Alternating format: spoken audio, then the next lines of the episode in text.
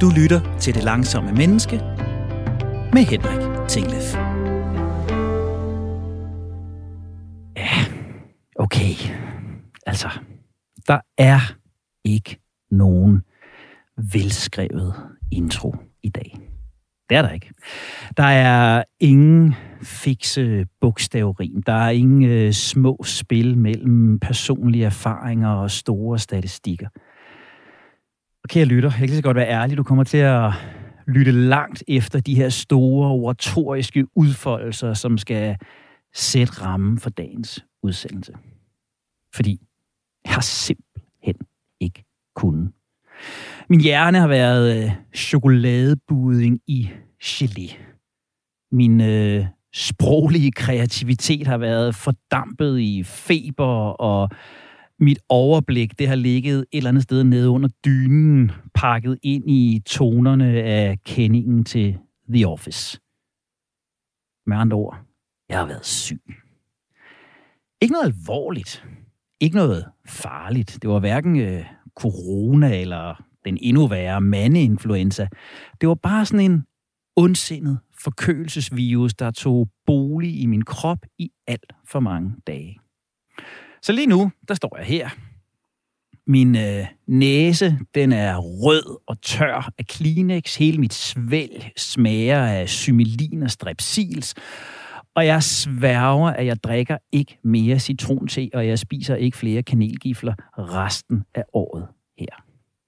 For gosh, hvor er jeg ringe til at være syg.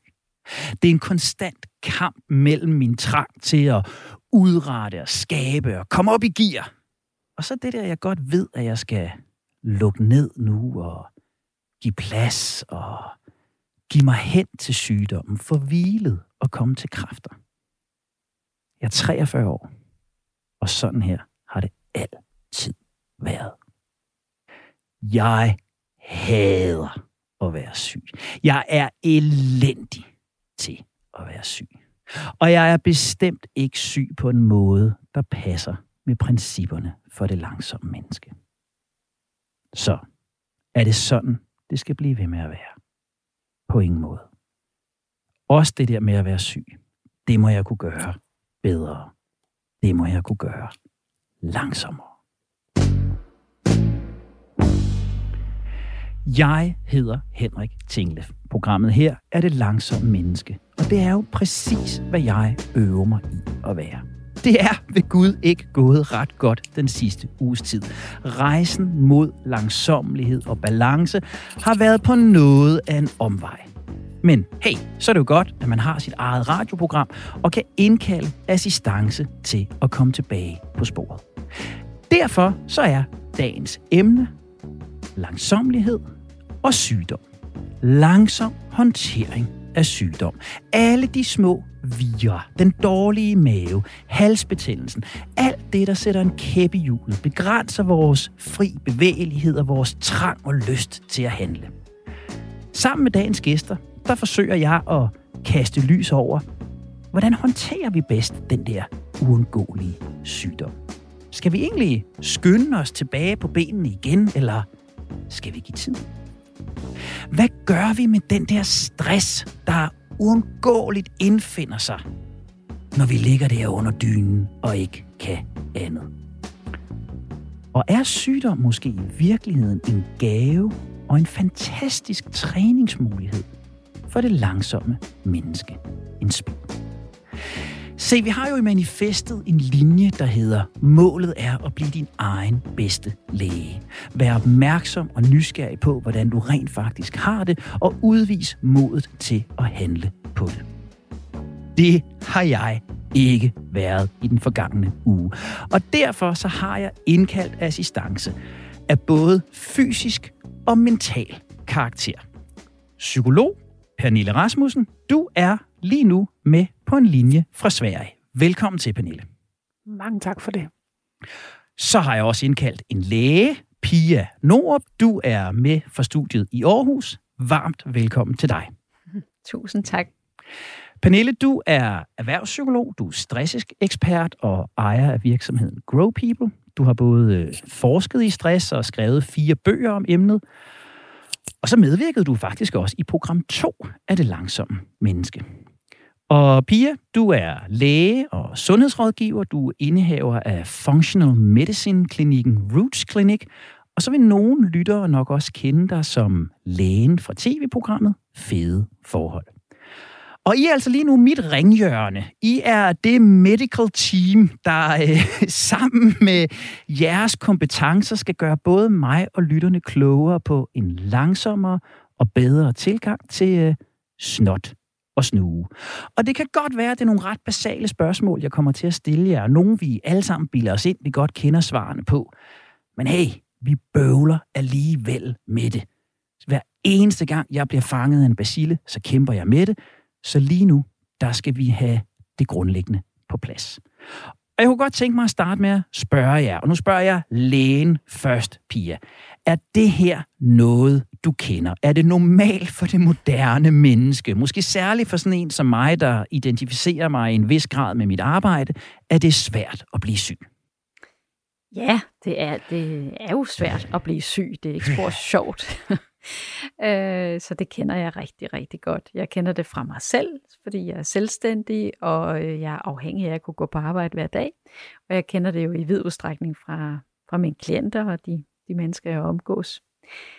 Jeg synes, der er sket rigtig, rigtig meget i den her coronatid, i forhold til, hvordan øh, man tænker om det at være syg.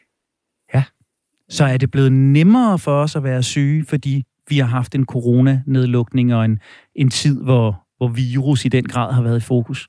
Ja, det synes jeg. Jeg synes, der er kommet en helt anden fokus på hensynet til andre. Øh, folk er meget mere opmærksom på, om man smitter, og hvad det egentlig betyder for andre mennesker i et rum, når man sidder og syg. Så jeg synes, folk har meget hurtigere ved at melde afbud til, altså jeg har ingen syge mennesker i min klinik mere. Før der, der tænkte de, om det, det gør vel ikke noget, at jeg lige er småsyg og snottet, mens jeg skal sidde på cyklen, og vi skal sidde og snakke, og, og, øh, og det sker ikke mere. Folk, de øh, tager mere hensyn, synes jeg. Gud var positivt. Det er et budskab, der i den grad skal råbes ud fra tagene. Er der noget, vi har fået ud af corona, så er det, at vi, jeg hører dig i virkeligheden sige, respekterer sygdom både over for os selv og over for andre, fordi vi nu har oplevet så voldsom en virus, som vi har. Ja, det synes jeg bestemt. Hvad tænker du indledningsvis, øh, Pernille, som, som psykolog? Altså det her, jeg kæmper med. Jeg føler mig jo svag og fed og, og udulig, når, når, når jeg ligger der. Øh, det er jeg måske også, men, men er det noget, du møder at, at vi ambitiøse mennesker kæmper med at blive syge? Ja, altså det gør jeg det er, det er en udfordring øh, for os, for, for alle, tror jeg. Øh, men, men, og der er jo simpelthen det her med, som du er inde på, Henrik, at der jo, der jo også er noget i vores sådan selvopfattelse. Øh, ej, nu ligger jeg her, og kan jeg ikke bare tage mig sammen? Og hvad de, hvad de sætninger nu kan gøre ved os og køre ind i hovedet.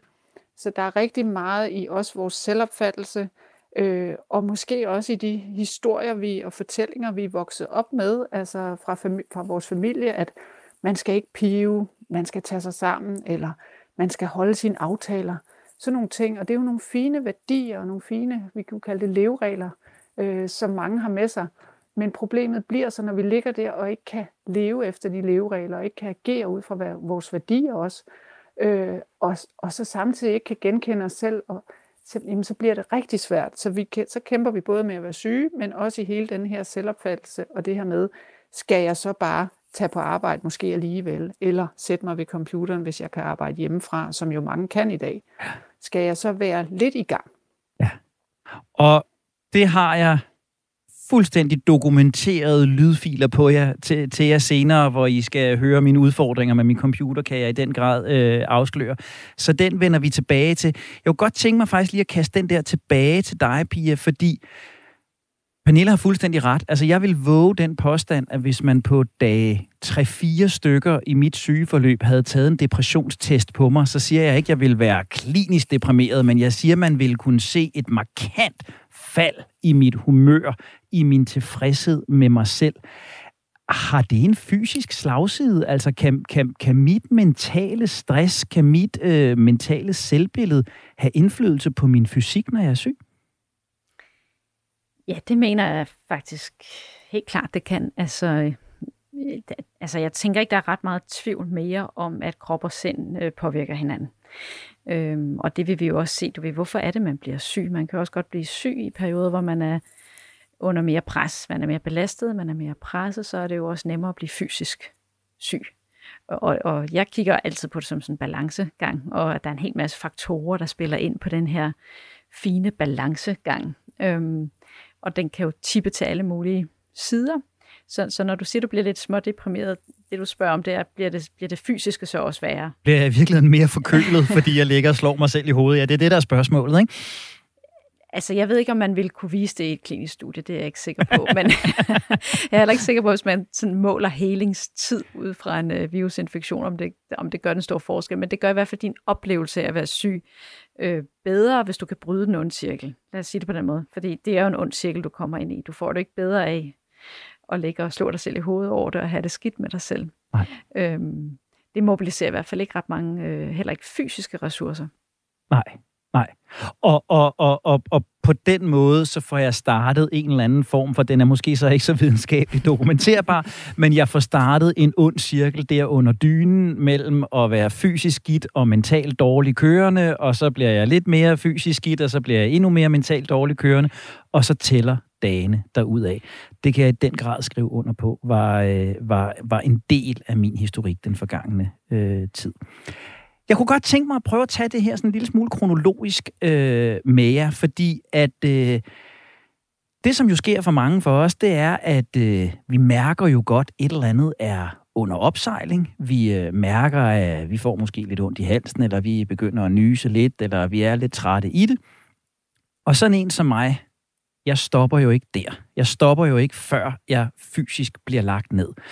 Så igen kunne jeg godt tænke mig at få både den fysiske og den mentale side af optakten til sygdom. Og hvis nu vi så øh, denne her gang starter med den mentale side, Pernille, hvad er det, der gør, at jeg bliver ved? Hvad er det, der gør, at jeg ikke, når jeg mærker, at det strammer lidt i halsen, hovedet er lidt tungere, hvad er det så, der gør, at jeg alligevel tager på arbejde, at jeg alligevel sætter mig og skriver, at jeg alligevel går ud i verden? Ja, det er et godt spørgsmål. Altså, det er jo selvfølgelig, det vil jo altid være individuelt, hvordan vi agerer, men som, som vi talte om for lidt siden, så kan noget af det i høj grad handle om ens altså selvopfattelse og ens sådan de her leveregler og værdier, man har. Altså, jeg er sådan en, der leverer, jeg er sådan en, der overholder mine aftaler. Så det kan gøre, at vi presser os selv i gang.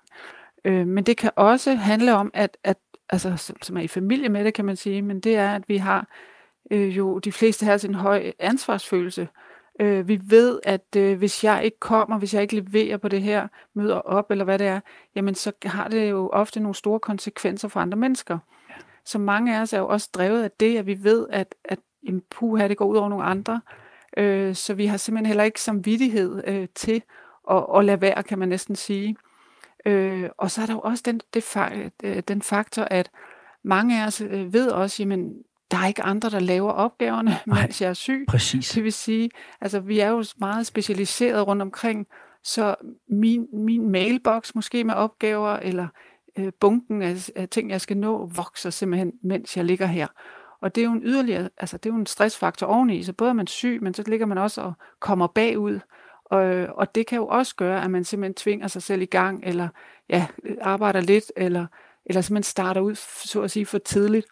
Øh, fordi den konsekvens kan man heller ikke overskue, at man kommer bagud, og så bliver stresset af det. Så men der det, er flere ting i spil. Ja. Men det sjove er jo, Pernille, for du siger jo netop det her med ansvarsfølelsen, og den kender jeg i den grad. Jeg har i, i, i den her, øh, den her sygeombæring, jeg lige har været igennem, har jeg to gange måtte aflyse et foredrag. Jeg har måttet aflyse, eller to foredrag, ikke? Jeg har to gange måttet skuffe en forsamling, der har, tænker jeg da, set frem til at skulle høre mig tale. Det havde jeg det ekstremt dårligt med. Men jeg bliver jo mødt af to arrangører, der siger, Jamen selvfølgelig Henrik, du er syg, ingen problemer, vi aflyser, vi finder en ny dato på et andet tidspunkt. Det skal du ikke tænke på. Se du nu bare at komme til kræfter, så gør vi noget en anden gang. Og når jeg tænker tilbage over de sidste mange år, jeg har også dengang, jeg var klinisk psykolog, måtte aflyse klienter, som jeg vidste havde det skidt og havde det dårligere end mig. Og hver gang er jeg blevet mødt af, jamen det finder vi ud af, og det går alt sammen. Og alligevel, Pernille, jeg har ikke én historie for folk, der er blevet sure. Jo, jeg har én, men jeg har også kun én historie. Der blev jeg også mødt med erstatningskrav og alt muligt andet. Jeg skulle betale en flybillet til Grønland og sådan noget. Det er en anden historie. Men, men én historie har jeg i min 20-årige professionelle karriere over folk, der er blevet sure over, at jeg er blevet syge. Og alligevel, der var jeg grædefærdig, da jeg skulle skrive til Frans forleden dag og skrive, jeg er altså nødt til at aflyse det her foredrag. Hvorfor lærer jeg ikke det? Ja, altså det er, jo, det er jo et godt spørgsmål. Altså det er jo stadigvæk utrolig svært, øhm, men, men det handler jo simpelthen om, at vi som sagt godt ved, at, at, at der er en grund til, at vi skal møde op, at det er vigtigt. Altså der er måske, som du siger, mange mennesker, der sidder og venter på, at man kommer ud og holder foredrag. Men, men der er jo også det her med, at ja, vi, vi glemmer det her, altså vi, øhm, vi oplever det måske ikke så tit, heldigvis er vi ikke så tit syge, så vi har ikke erfaringer med at melde os syge, og det bliver vel modtaget, måske. Eller vi kan ikke huske det. Det kan mm. også være noget af det, ikke? Ja. Det, er, altså, det er så længe siden, eller du havde måske aldrig prøvet det, og så gud, så er du slet ikke klar over, at det kunne være, blive positivt mødt. Øhm, så, så noget af det er det, men, men, men jeg vil så også sige, der er jo også nogen af os, der godt kan opleve os selv som måske en lille smule mere uundværlige, end vi i virkeligheden er. ikke? Altså nu siger jeg det bare, Henrik, det er jo ikke, uh, ja, ikke? men det her med, det kender jeg også fra mig selv, ikke? at altså, for at det ikke skal være løgn, det er jo simpelthen en joke, det her, det er nærmest tragikomisk, men i morges var jeg faktisk løg. Altså, jeg vågner op og er virkelig dårlig, ikke? Og jeg tænkte, det, det er jo nærmest, altså, fordi det sker heldigvis meget, meget, meget, meget sjældent. Det var simpelthen en joke i dag, at det skulle ske. Ja. Men der var der den der, ej, jeg kan jo ikke aflyse Henrik og hele setup'et. Så, så der er jo også noget i, at det er jo selvfølgelig også fint. Vi skal også huske, det er også godt, at vi ligesom du ved, tager sammen. Altså, det var fint, jeg tog nogle panodiler og fik det løst, ikke? Så, så det skal vi heller ikke underkende. Men der er også noget i, vi kommer til at overvurdere vores egen øh, vigtighed øh, nogle gange, fordi, som du siger, jamen det løser sig. Folk finder løsninger. Og nogle gange er folk bare glade over at have noget ekstra tid, fordi noget bliver aflyst. Øh, så det skal vi også bare huske. Så skal vi have lægen på bordet, ikke? Fordi, øh, eller i hvert fald på banen. På bordet skal vi nok ikke have der, piger, men øh, lægens bord. Er det rigtigt, hvad Pernille siger her? Er det godt, hun tog to panodiler? Du og jeg er selvfølgelig glade for, at Pernille med i radioen lige nu.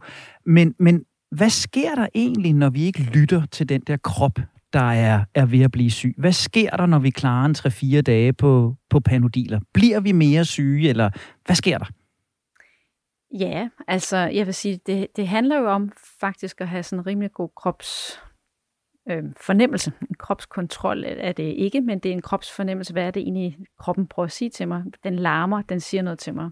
Man vågner op om morgenen og som Pernille og har det ikke særlig godt, og i virkeligheden skal man jo lige der lige reflektere tilbage og sige, okay, har balancen tippet til øh, den forkerte retning her på det sidste? Har jeg sovet for lidt? Har jeg lavet for meget? Har jeg spist for usundt? Eller hvad er der sket i, i mine balancer i livet, der gør, at jeg lige pludselig tilter lidt nu her? Hvad er det, kroppen siger til mig?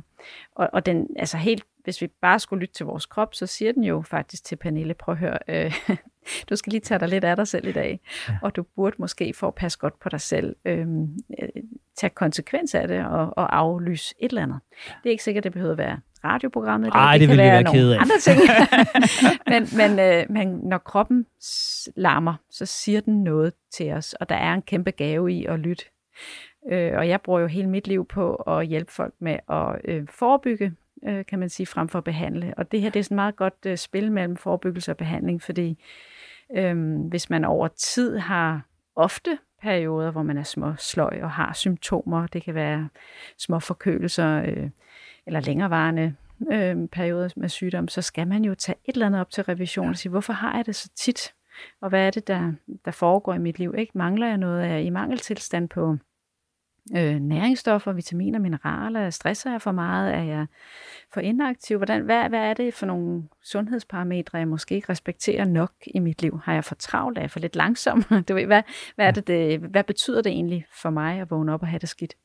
Øhm, så min gamle, salige, afdøde mormors råd om at tage det i opløbet, er måske i virkeligheden ikke så tosset endda. Altså, vi kan i virkeligheden med en højere grad af opmærksomhed på, hvordan vores krop egentlig har det, tage en vis grad af vores sygdom i opløbet. Ja, det mener jeg helt klart, man kan. Øh, og det er et sundhedstegn, at man kan. Ja.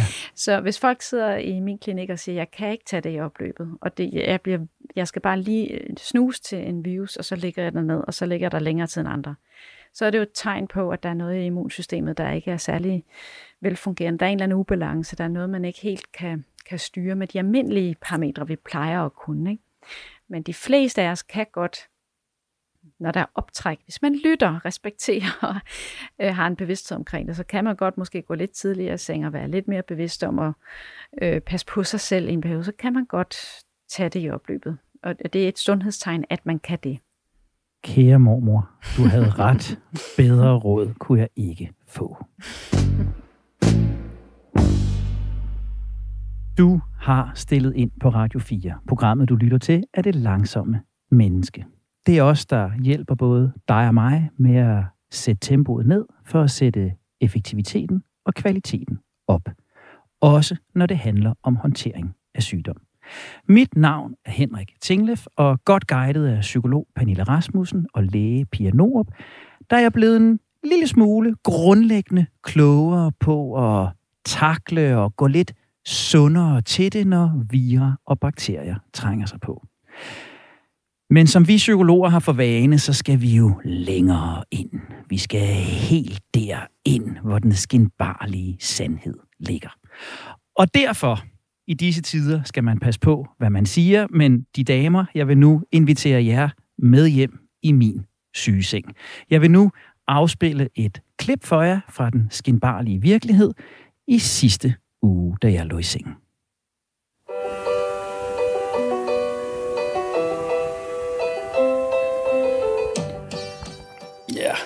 Det var øh, endnu et afsnit af uh, The Office her. Øh, det bliver der godt nok set nogle stykker af de her dage, hvor bare ligger flad. Men det er jo ikke det, jeg taler for nu. Øh, det er jo det der skide computer, der står her foran mig. Ikke? Øhm, den er der jo, fordi jeg ja, stener noget Netflix og noget DR, TV og noget alt muligt andet, hvad man nu gør, når man ligger her. Men øh, er jo to simple klik fra min indbakke. Og jeg kæmper virkelig en hård kamp, fordi på den ene side, så vil det bare være så rart lige at få tjekket, øh, få den der ro. Okay, der er ikke nogen katastrofer, der er ikke noget, jeg skal forholde mig til lige nu. Jeg kan læne mig tilbage og slappe af og blive rask.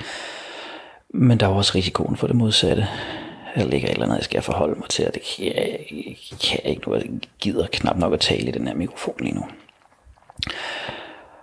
Og det er en diskussion, jeg har med mig selv. Altså 6-8 gange om dagen øh, i de her dage. Skal jeg lige arbejde lidt, få lidt ro, øh, og så kan jeg rigtig slappe af. Eller skal jeg holde verden ude? Og, og det er jo mailen, der er kontakten til det, og jeg bliver konfronteret med den hele tiden, fordi den, det er to klik på computeren, så kunne jeg få det overblik. To klik. Nå, medical staff. Jeg tænker ikke, jeg er den eneste, der øh, oplever det her, og øh, jeg tænker, vi kan jo starte øh, med, med det mentale aspekt, øh, Pernille. Hvad tænker du, når, øh, når du hører det her? Hvad er psykologens råd til håndtering af computeren, når man egentlig ligger der i sengen? Ja, jeg tænker, det hører jeg rigtig tit øh, øh fra klienter, altså fra stressramte og fra andre syge, det her, øh, at det er på den ene side, så er det uoverskueligt, og på den anden side tænker man, jamen det er jo bare lige, altså som du siger, det er bare to klik, og det vil også gøre godt at få overblik osv. Men problemet er jo, at netop vi kan, altså arbejdet er for mange af os rykket med ind i sengen, altså vi kan ligge i sengen og arbejde, men, men når vi er syge, så vil det selvfølgelig være mindre effektivt, øh, altså vi vil arbejde langsommere, vores hjerne fungerer ikke så godt, øh, og vi vil måske også lave flere fejl. Så, øh, så der er også en risiko ved at begynde på det, og vi udtrætter os selv også i den proces der. Så, så det er jo øh, ikke, ikke sådan en god idé at gøre, men, men problemet er også, at vi har fået rykket grænserne for, hvornår er vi rigtig syge, altså hvornår er vi slet ikke tilgængelige. Fordi kvæg det digitale er vi jo øh, tilgængelige 24-7 alle sammen, og der er også blevet den forventning fra mange arbejdspladser, kollegaer og ledere, at når du er syg, ja, ja, men du svarer vel mails, altså, eller vi kan vel ringe til dig. Så, så grænserne har rykket sig, tempoet er skruet op på den måde. Øh, og det er et af problemerne. Plus at vi har også øh, måske nogle andre forventninger til os selv efterhånden om, at Nå, jeg kan jo godt lidt. Ikke? Jeg kan godt noget. Øh, og det samme gælder egentlig også, når vi har barnsyg. Mm. At øh, jamen, det er jo også det samme, ikke? At, at man godt kan være på alligevel. Så det er enormt svært, det her felt, og der er ikke nogen facitliste. Vi skal selv definere det hele tiden. Hvad siger lægen? Er det lægens råd, at det er godt lige at få lidt fra hånden, lige tjekke, der er styr på det, lige følge med? Eller skal jeg bare lade Netflix automatisk starte det næste afsnit af The Office? Hvad, hvad tænker du om det her, Pia? Jeg tænker, du skal have ro til at blive rask. Øh, det, og så tænker jeg samtidig, jeg forstår godt øh, din trang, men altså jeg sidder og tænker, jeg vil have sat en auto-reply på, og så givet mig selv den ro, så der i hvert fald var en forklaring, hvorfor folk ikke fik en mail.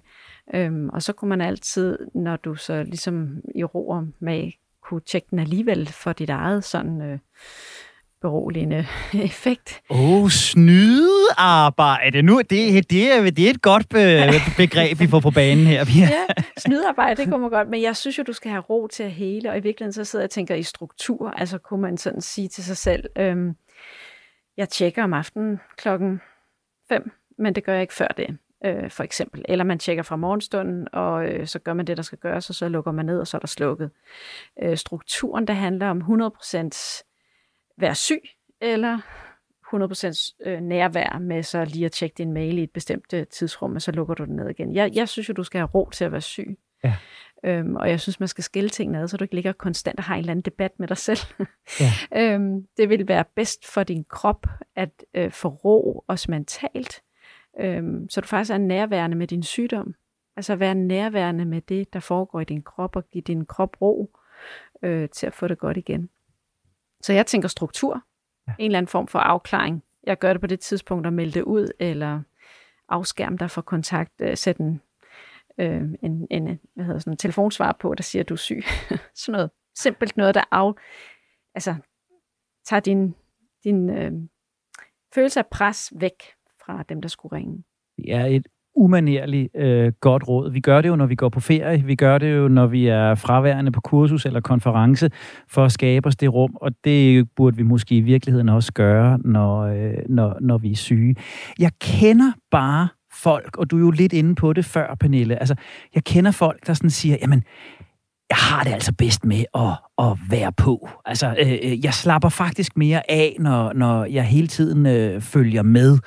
Øh, det er typisk også dem, der siger sådan, apropos autosvar omkring ferier, ikke? og lige har laptopen med til Mallorca, og lige sidder, mens familien er i poolen.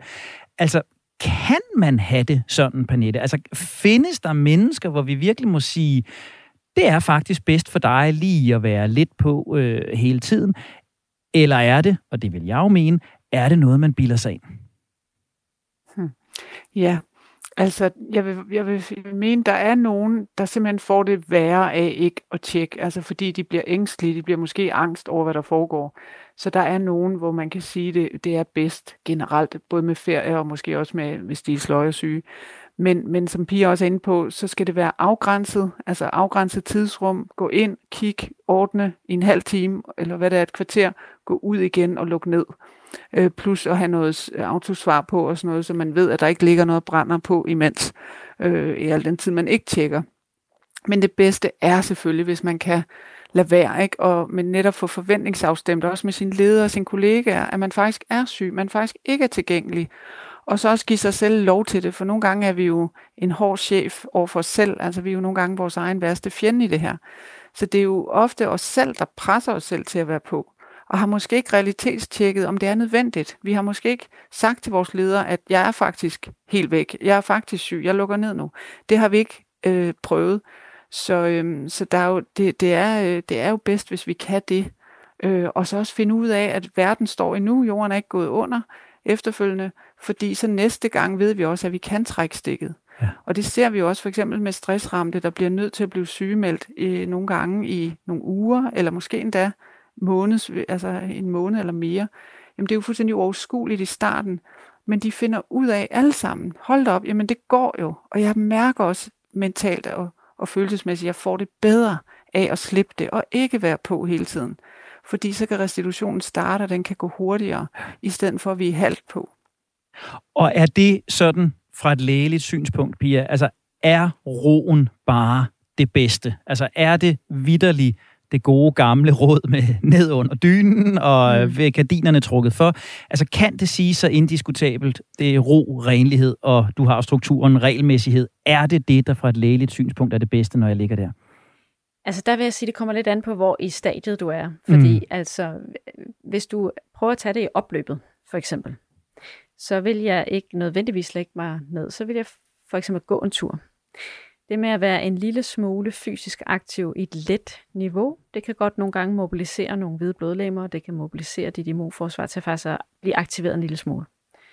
Hvis du til gengæld går og løber en tur, så kan det være lige præcis det, der er for meget til det tipper læsset, til du så ender for alvor med at blive hurtigt syg. Yes. Så hvis du har, prøv at tage det i opløbet, så synes jeg faktisk, det er en rigtig god idé at være en lille smule aktiv, og bare passe sin sengetid. Gå tidlig i seng, sov god nat søvn, øh, og lad være med at presse for mange ting ind i kalenderen, og spis sundt og godt, og få alle dine næringsstoffer dækket med, to, med, med tre gode måltider osv. Ikke? Men, men øh, faktisk gå en lille tur og være almindelig fysisk aktiv og passe på dig selv, og, og drysse en masse selvkærlighed over dig selv på den gode måde.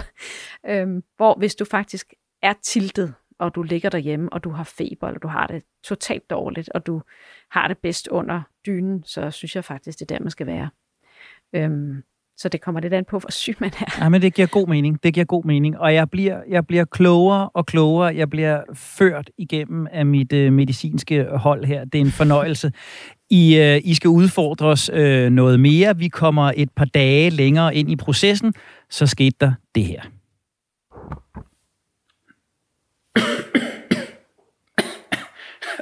det var ikke engang planlagt, men det blev så med host og snot. Øh, ja, det var ikke, ja, men det, det er sådan, det er lige nu. Øhm, men det der også er, det er, at der kører en kamp ind i hovedet på mig. Øhm, de første par dage gik faktisk fint. Øhm, jeg kom hjem fra radioen, jeg havde feber, jeg lagde mig, øhm, og var ligesom indstillet på, at, at nu gik der et par dage. Øhm, de første dage var hen over weekend. Øh, det kunne jeg godt øh, slappe af. Bare være i det. Men efterhånden som hverdagen begyndte, og vi nu et par dage ind i hverdagen, så øh, kæft min hjerne, den, den koger. Ikke? Øh, ikke bare feber, men også kalender, puslespil. Øh, hvor skal jeg lægge de her ting hen, jeg ikke når nu? Øh, øh, hvad skal jeg aflyse? Hvad skal jeg flytte på? Øh, hvad har jeg råd til at aflyse? Øh, hvad er jeg nødt til at gennemføre? Hvor kan jeg være bekendt at være syg? Hvor kan jeg ikke være bekendt at være syg? Øh, nogle ting, der måske kommer igen. Altså, så har det været aflyst to gange. Øh, så der er sådan en masse bekymringer om, hvordan vil det her blive modtaget for det første, og så er der, eller ikke for det første, men det er det ene parameter, og det andet parameter, det er, hvordan pokker skal jeg få det her til at hænge sammen. Altså total kalenderkaos i min, mit hoved hvor jeg lige nu prøver at løse nogle ting, jeg godt ved, jeg ikke kan.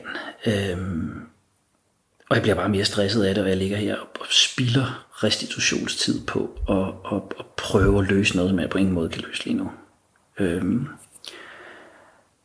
jeg prøver at fortælle mig selv, at, at jeg skal lægge det væk, og jeg må kigge på det, når jeg er frisk. Men det kører i mig. Hvad skal jeg så gøre med det? Hvad skal jeg gøre med det? Og hvad hvis jeg også er syg på torsdag? Hvad hvis jeg også er syg på fredag? Hvad hvis jeg også, hvad hvis det går ind i næste uge? Alt det der begynder at køre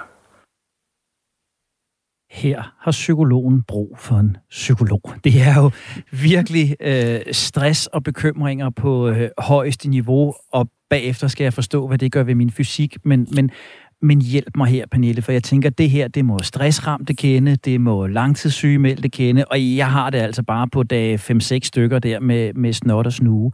Hvordan delen navigerer man i det her kalenderkaos tankekoks? Hmm. Ja, det er jo svært. Også fordi, som du er inde på, jamen der, hvis man for eksempel er selvstændig, så er der måske også et regnestykke oveni, altså en økonomi oveni, der er på spil. Og det kan jo også være skræmmende i sig selv.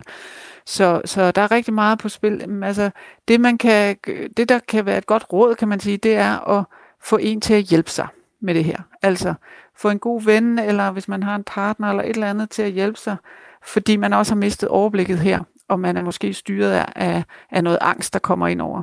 Så en til at kigge i kalenderen og hjælpe sig med, hvad man kan gøre, øh, og måske også øh, med lidt hård hånd og få, få sagt, jamen det, nu er det sådan, det bliver. Øhm, og, og noget af det, man også kan gøre jo i det, det er jo også ligesom at træde skridt ud og sige, hvad vil jeg råde min gode ven til lige nu? Hvis min gode ven var syg og lå her kalendergymnastik og frem og tilbage, hvad vil jeg sige til ham eller hende? Jamen, der vil man måske øh, gøre noget andet, end, end når det er en selv. Så, øhm, så det kan være en måde at prøve at, at håndtere det på. Øhm, og ellers så er det jo også øh, super svært, fordi at vi ikke kender deadline på det her. Man ved ikke, hvornår man er rask igen, men der vil det være noget med at tage en bid af gangen. Altså øh, måske ikke bare løse det øh, fra dag til dag, fordi det er simpelthen for kort tid, når man er syg, men give sig selv, øh, altså nu siger jeg en uge, men altså nogle dage og sige, nu aflyser jeg til og med fredag eller et eller andet. Øh, sådan så man på den måde kan få noget ro. Det Fordi hvis det kun er en, en, super dag vigtig... til dag. Ja. ja. Og jeg afbryder for dig her, sige- fordi jeg bliver så begejstret, ja. fordi det er en ja. Super vigtig pointe. For jeg overlevede fra dag til dag. Jeg levede ja. Hele tiden med næste dag foran mig.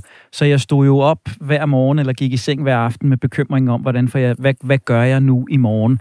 Havde jeg taget et hug på 3-4 dage til at starte med, så havde, jeg, så havde jeg været et helt andet sted i det her. Mm. Ja. Ja. ja, fordi der sker også noget i vores nervesystem, at vi ikke, altså øh, når vi er oppe og køre, altså vi er nervøse, bekymrede og stressede, og tankerne kører rundt, og brrr, jamen så falder vi ikke ned og får den restitution. Hvorimod, som sagt, hvis vi har nogle dage at gå med, så kan vi bedre komme ned i gear øh, og give slip på den her tankemylder. Jamen, det er, det er, den, den skal jeg virkelig tage til mig, og det er jo, det er jo alle tiders øh, bold at kaste øh, over til dig, Pia, fra, det, fra, fra den lægelige stol, ikke? For jeg tænker, når jeg, når jeg står og hører det her bagefter, jeg bliver næsten helt pinlig, altså, gør jeg i virkeligheden mig selv mere syg her? Altså, jeg tænker, det kan eddermame ikke være sundt for min krop, alle de her bekymringer, jeg kaster i den, og den her kabale, jeg forsøger at lægge konstant. Er jeg ved at forlænge min sygdom i det klip, vi hører her? Ja, det tror jeg faktisk, du er. Tak. ja, det er fuldstændig som Pernille siger, man kan jo ikke, altså når man bliver stresset, altså hvis man gik ind og målte øh, stresshormonniveauer på dig i den der situation, så er de sikkert øh, pæ- altså pænt forhøjet, ikke? Ja. Øhm, og det gør intet godt for det immunsystem, der prøver at, at, at hele øh, og komme sig over, bekæmpe en infektion. Det gør øh, ingenting godt for dine beslutninger, øh, fordi man kan sige, det er der alle de onde cirkler starter, fordi når du er under pres, og du er syg, og du bliver stresset, så er det måske heller ikke sikkert, at du går ud og spiser den store salat i køkkenet, vel? Øhm, så begynder der at komme nogle andre dårlige beslutninger, som Kanelgifler. kanelgifler og quick fix og sodavand, og hvad ved jeg. Yes. Øh, og så kører, så kører du faktisk i en ond cirkel, der bliver sådan en blanding af fysisk og mental øhm, dårligdom. Ikke? Ja. Øhm, og så ja, det, det, det kunne godt koste dig en halv eller en hel dag mere. ikke at det igen, det, det er jo ikke sådan videnskabeligt bevis, men det kunne det på papiret i hvert fald rigtig godt. Øh, og jeg sidder og tænker, øh, og det er sjovt, Pernille sagde det præcis, som jeg ville også have sagt. det. Er det, er det ikke her, man ringer til en ven, altså, eller en livline, eller nogen, der hjælper en? Øhm, jeg har lige været igennem, mm, ikke den samme situation, men jeg mistede min mor her i sommer, og øh, jeg havde en hel øh, måned, jeg faktisk har altså, flyttet, og jeg fik hjælp af min meget, meget fantastiske partner, Tine, til at rykke alle mine aftaler i en måned. Ja. Og øh, det har jeg aldrig nogensinde prøvet før, at læne mig så meget op af et andet menneske, der skulle hjælpe mig med noget, hvor man jo altså instinktivt selv gerne vil stå for det og gøre det og tage ansvar for det, men at uddelegere så meget til et andet menneske, men det giver jo den vildeste positiv effekt bagefter. Så jeg synes også i sådan en situation, hvor man også gerne gør sig selv sårbar, det er okay. Altså man er rent faktisk der, hvor man har brug for hjælp. Så altså, jeg vil helt klart øh, erkende, at jeg har brug for hjælp. Jeg har brug for nogen, der, om det er en ven, eller en partner, eller en sekretær, eller en assistent, eller en kollega, eller en chef, eller hvad det er. Læn dig ind i nogen, der hjælper dig med det, så det ikke er dig, der måske skal høre svaret fra dine kunder. Altså, det, det er rart at have en buffer, der hedder, der er nogle andre, der hjælper mig her. Og det er jo et super vigtigt budskab fra jer begge to til det moderne menneske. Jeg tænker i virkeligheden, det er en del af det moderne samfunds syge, ikke? at vi er, ikke, vi er ikke særlig dygtige til at række ud, vi er ikke særlig dygtige til at være sårbare, og vi er ikke særlig dygtige til at bede om hjælp. Og jeg kan jo nu på landstækkende radio sige, kære søster Lise, tak, fordi du mødte op og gjorde rent i min lejlighed. Det var rent faktisk noget af det bedste, der skete i de der dage. Min søster mødte op med en spand og en Ajax-klud, og, og gjorde, at jeg ikke lå lige så meget i mit eget skidt og kanelgifler, som, som, øh, som jeg havde gjort. Og det gav faktisk et, øh, et overblik. Vi skal række ud. Vi skal bede om hjælp. Mm. Det er lægen og psykologen enige om. Lige om lidt skal I også øh, hjælpe mig med, hvad jeg skal gøre i det, der jo så bliver den tredje fase i det her, fordi jeg talte jo selvfølgelig på knapper, og øh, på et eller andet tidspunkt, så skulle jeg jo i gang igen. Det går den rigtige vej. Øh, jeg er feberfri i dag, det var jeg også i går. Øh, I går havde jeg sådan en rigtig fin dag, hvor jeg var god til at lave lidt. Øh, ikke arbejde, få styr på huset, få gjort lidt rent, få ryddet lidt op, øh, hvile lidt igen, ud og gå en stille og rolig tur, hvile lidt igen. I dag er jeg begyndt at arbejde lidt. Øh, nu er klokken 13.30, øh, og jeg har faktisk ikke holdt pause, rigtig pause endnu. Jeg har holdt pause, jeg har spist lidt og sådan noget, men jeg har, jeg har ikke hvilet, jeg har ikke ligget ned, siden jeg stod op øh, med ungerne øh, ved halv syv tiden i morges. Og jeg kan godt mærke, at jeg, jeg stresser, jeg forsøger at indhente en masse, jeg forsøger at kompensere for det, jeg har været væk. Øh, lige nu er jeg faktisk dårligere, end jeg var i morges. Så, så, så lige nu er jeg lidt bange for, at, at, at jeg vil gøre mig selv en bjørnetjeneste. Jeg forsøger at indhente noget, men, men at jeg rent faktisk slider mig selv mere, end, end jeg bør øh, lige nu. Jeg er på alle objektive parametre rask. Jeg har ikke feber. Jeg er lidt snottet, men, men jeg er okay. Men lige nu æder mig med træt. Og lige nu er det min egen skyld. Jeg har simpelthen kørt for meget på. Så nu hviler jeg. Nu holder jeg pause. Men jeg tænker, at jeg kan ikke være den eneste, der laver det her nummer, der, der knaller gearkassen i 6. gear med det første og kører ud af. Så øh, det her, det skal løses. Og lad os starte med den fysiske vinkel her, Pia.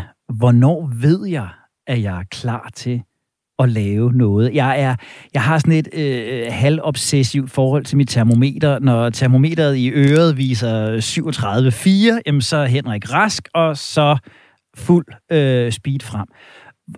Hvornår er man rask? Jamen altså, det sjove er jo, du fortæller, at din krop fortæller dig jo, altså, og du lytter bare ikke. du har hele uh, guiden foran dig. Uh, du ved godt, at du er mere træt kl. 13.30, end da du vågnede, og du burde lægge dig ind, for det er faktisk det, din krop fortæller dig, den har brug for. Men, men du vælger at overhøre det og tænke, at, at du bare bliver ved alligevel. Uh, og det kan der være alle mulige grunde til. Men du har jo et ret fint navigationsapparat i din krop, der fortæller dig ret mange ting. Øhm, og igen, altså det er fuldstændig det samme som resten af sygdomsfaserne. Hvis du ikke lytter, og du overhører det, og du bliver ved med at presse dig selv, så forlænger du din tid, hvor du har det skidt.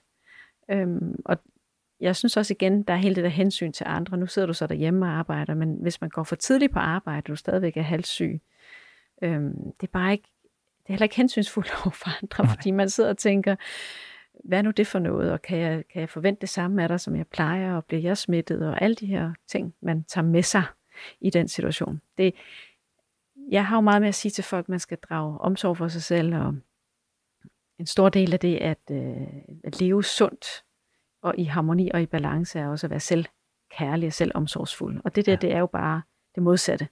Det må man sige. Ikke? Din krop fortæller dig noget, og du vælger at gøre noget andet. Det er ikke at erkende, at anerkende dine egne fysiske grænser. Øh, det er at overhøre dem. Du, du, har, du har fuldstændig ret. Og, og, øh, og nu kan jeg jo bringe Pernille på banen, fordi sige, Pernille, det her, det er optaget lige efter, jeg ringede til dig og spurgte, om du ville være med i det her radioprogram.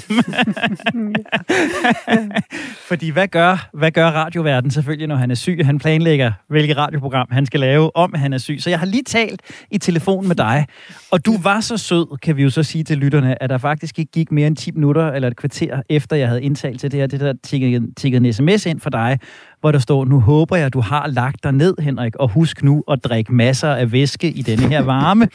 så der var en støtte til mig, selvom jeg ikke engang havde bedt om den, så, så, så tak for den. Men i et bredere perspektiv, Pernille, hvis vi skal brede denne her ud, hvad er den gode start? Altså set fra psykologens stol, hvad er så den gode start, når vi har været syge? Altså den gode start er at trappe op, øhm, fordi vi har ligget, måske endda fysisk på langs, men også øh, været ude af øh, spillet, så at sige, mentalt, og måske endda også været stresset, fordi vi har som du fortæller, haft alle de her ting kørende og bekymringer osv. oveni. Så øh, den gode start er at trappe op, ikke at starte med fuld hammer, fordi kroppen er jo ikke frisk igen. Det kan godt være, at termometeret er nede øh, på normal vis, men kroppen tager jo stadigvæk lidt tid, inden den sådan er øh, på toppen igen. Så respekter det og se det lidt som en, øh, vi har lige har forstuet foden, ikke? Jamen, hvis det var det, i overført betydning, jamen så starter man jo heller ikke op, lige når man får, får det der elastikbind af med at gå en lang tur eller løbe en tur. Jamen, så trapper man op. Så, så det vil jo være det bedste, hvis man kan det, øh, så man netop ikke bliver stresset, og så man ikke bliver udkørt igen. Men, øh, men, men, men så er det igen virkeligheden, ikke? Så der er også noget med forventningsafstemme, også med sine omgivelser omkring det, og så tage det alvorligt. Øh, nogle gange skal man jo påtage sig sygerollen, som man kalder det, ikke? Øh, ja. Så der er noget med at tage det alvorligt. Øh, men, men jeg vil også bare sige til vores allesammens forsvar, at det her er svært, fordi det er jo også, altså måske har det været øh, i mange, mange år en, måde at være i verden på, at vi gjorde det modsatte. Altså vi overhørte kroppen, som Pia siger, ikke? Overhørt kroppens signaler og bare kørt på. Så det er jo ikke bare lige at ændre det, hvis man i 43 år har gjort det modsatte. Præcis. Så der er i virkeligheden der er i virkeligheden også en erkendelse for mig i her, at det er faktisk svært for mig. I stedet for at blive ved med at slå mig selv i hovedet med, at jeg gør det forkert, så i virkeligheden tage den på mig og sige, at det er faktisk svært. Det er svært, fordi det er det, jeg har trænet i 43 år. Det er måske også svært i forhold til det samfund, som jeg er en del af. Og lige præcis det, det vil jeg gerne stille jer et par spørgsmål til om et kort øjeblik.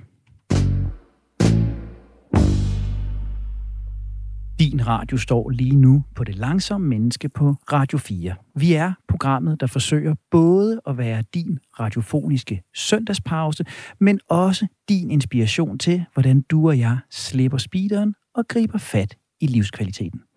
Jeg hedder Henrik Singlef, og med mig her i studiet, der har jeg psykolog Pernille Rasmussen og læge Pia Norup. Vi taler om det langsomme menneske, der er snottet og forkølet. Vi taler om, hvordan vi håndterer sygdom, og lige nu taler vi en lille smule om, hvordan vi vender tilbage, når vi har været syge. Og du var faktisk lige inde på det, Pernille, og sige, der skal noget forventningsafstemning til. Du sagde, at vi skal påtage os sygerollen. Men er det ikke stadigvæk lidt svært, eller lidt svagt at være syg? Altså er det acceptabelt ude i den virkelige verden at have sygedage? Er det acceptabelt ude i den virkelige verden at tage det i opløbet? Er vi ikke der, hvor vi lynhurtigt ryger ind i, nå, du tager da nok en pjekkedag der, var Eller øvdagene diskuterede vi meget for ikke ret lang tid siden. Hvad tænker du, Pia? Er, er samfundet blevet bedre til at håndtere, at vi kan blive syge? Både og. Altså, jeg synes, corona, som sagt, har gjort mm. faktisk rigtig meget. Jeg synes, det er faktisk blevet mere accepteret at være syg, og når man er syg, så er man syg. Øh, jeg synes, vi er blevet meget bedre til at melde afbud, og vi er blevet bedre til at acceptere et afbud. Øh, det er i hvert fald min egen fornemmelse, det sker i, i langt større omfang, øh, end det har gjort før. Så det, det synes jeg faktisk. Så synes jeg, der sker noget med, med alderen. jeg synes, når man har gjort det nogle gange, og man godt kan mærke, at det her det er jo nok ikke sådan super smart, jeg havde det faktisk ikke særlig godt med at møde for tidligt på arbejde, og der var ikke den store velkomst, da jeg kom, for jeg var stadigvæk dårlig. Øhm, man bliver også bedre til det, faktisk. Altså nu, nu handler det her om at være langsom. Øh, jeg synes jo, det er et super godt tidspunkt at være langsom på, det er jo, når man er syg. Præcis. Øhm, og jeg tror, jeg tror faktisk godt, man kan blive bedre til det. Man kan træne det. Ja. øhm, og så er der en helt anden parallel, jeg får, hvis man zoomer lidt ud, og det er jo for eksempel til sådan noget som træning. Ja. Man ved, når man øh, hvis man skal forbedre sin kondition, sin styrke, sin muskelstyrke, eller man skal træne sig op til noget, så er et af principperne, det er for eksempel intervaltræning. Ikke? Man træner hårdt, og så har man pause. Eller i det hele taget, så ved vi, at man bliver jo bedre til at træne, når man også altid restituerer. Så der er træning og restitution. Og når man er træner, så er man 100% på træningen, og så har man den her gode restitutionsperiode bagefter, hvor du faktisk bygger dig selv op. Og hvis man kigger på sig selv, sådan zoomer ud på et år, og så kigger på, okay, hvornår, hvornår er man på, og hvornår man af. Så ja. er det jo helt okay, at man en gang imellem er helt af. Så kommer du bare stærkt tilbage, og så er du helt på. Så det er også en beslutning at tage. Altså ved at være halvt på, halvt af, sådan hele tiden lev på stejsagtig. Eller er jeg øh, 100% klar og på, når jeg er på arbejde, og 100% syg, når ja. jeg er syg. Ja. Det er også en øh, beslutning, man kan tage med sig selv. Det er derfor, vi laver så godt et program i dag, fordi jeg har været så meget af så længe, så nu brager vi gennem lydmuren. Præcis. Og inden du nu ligger der ned, Pernille, og restituerer uh, helt jeg for, har at, det meget bedre. for at Jeg du kan fint. være skarp bagefter. Du er, jo, du er jo erhvervspsykolog og vant til at samarbejde med virksomheder og medarbejdere, der også har været stresset og har haft forskellige udfordringer. Er virksomhederne klar derude? Er virksomhederne klar til, at vi kan trappe op, også efter en helt almindelig snue? Det tænker jeg. Altså, øh, det største problem i alt det her er altså inde i os selv. Altså, øh, som, som du også sagde, Henrik, du har oplevet, at, at omgivelserne tager det jo fint og siger, det kan vi da sagtens forstå, og de er fleksible og rummelige, ændrer planen. Så, så øh, jeg synes ikke, arbejdspladserne er, er det største problem. Jeg synes, tror faktisk, det er vores forventninger til os selv, som så gør, at vi får skabt en kultur og skabt et pres på hinanden på arbejdspladsen om, at man er ikke syg ret længe, man arbejder hjemmefra, selvom man er syg osv. osv. Så, øh, så vi skal have stukket en kæppe i hjulet på det der øh, på arbejdspladsen, men, men vi bliver også nødt til at starte med os selv. Så, øh, så det er meget det, og jeg tror, arbejdspladserne er klar til det, fordi man kan se fordelene i det efterhånden. Øh, at det simpelthen er mere bæredygtigt, mere langsigtet, hvis vi, hvis vi trapper op efter en sygemelding og ikke starter fuld hammer. Selvfølgelig skal man ikke bruge to uger på at trappe op efter en snue, vel? Men, men, øh, men øh, alt med måde, ikke? Så arbejdspladserne er klar. Vi skal starte med os selv, og det er den perfekte overgang til. Det langsomme menneske præsenterer dagens slow hacks. Vi skal til at runde dette program af, og vi skal som altid runde af med de helt konkrete slow hacks.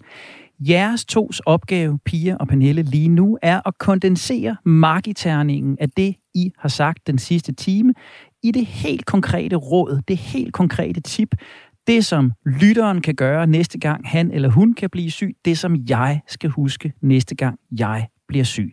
Vi starter hos psykologen Pernille. Hvad vil dit helt konkrete, handlingsanvisende slow hack være til næste gang, vi bliver småsløje? Det vil være at spørge dig selv, hvad vil du råde din gode ven til at gøre i den her situation? Brandgodt råd. Pia fra lægens bord, hvad er så det syge slow hack fra din hånd? Jamen, øh, jeg tror, man skal være nærværende med sin sygdom. Det kan godt være, det ikke er rart, og det ikke er sjovt, men den fylder jo det hele. Ja. Så i stedet for at overhøre den, så bare vær med den, og overgiv dig. Vær med din sygdom. Vær med din sygdom. Og jeg tror i virkeligheden, at jeg i det her program for første gang vil bryde rammen og definere to slow hacks. Jeg synes, der er to ting, der er vigtige for mig i det her. I var fælles om og rådede mig til at bede om hjælp, og jeg oplevede i sidste uge, hvor stor en hjælp det var, da jeg fik hjælp udefra. Så bed om hjælp, det tænker jeg er vigtigt. Og så blev jeg meget fascineret af tanken om ikke at opleve, ikke at overleve fra dag til dag, men rydde flere dage ad gangen. Giv mig selv et råderum, ryd flere dage ad gangen, så bliver der netop plads til, at jeg kan være med min sygdom. Som altid, så deler jeg vores slow hacks på sociale medier under hashtag slowhack og hashtag det langsomme menneske. Gå ind og følg dem, hvis du har lyst til at få de konkrete tips, vi formulerer her i programmet. Og så ledes gik næsten 55 minutter i godt selskab med mit personlige hospitalshold. Pernille Rasmussen, erhvervspsykolog, stressekspert, ejer af virksomheden Grow People, forsker i stress og forfatter til fire bøger om emnet.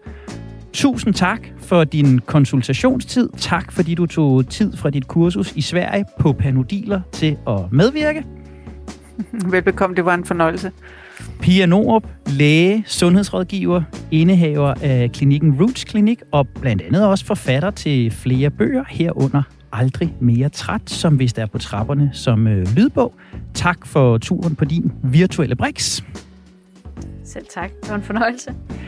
Og det bliver ordene herfra for i dag. Husk, at du altid kan hente Det Langsomme Menneske som podcast lige der, hvor du henter alle dine andre podcasts, og du kan lytte til os i Radio 4-appen. Har du input, kommentarer eller interessante vinkler på lang- langsomlighed, som vi skal kigge nærmere på, jamen så kan du skrive direkte til os på redaktionen på langsom radio 4dk Programmet her, det er produceret af Only Human Media. Tak, fordi du endnu en gang har investeret både din tid og din opmærksomhed i os. Jeg hedder Henrik Tinglef, og uden alt for meget snot og host, så fortsætter jeg nu missionen mod at blive det langsomme menneske.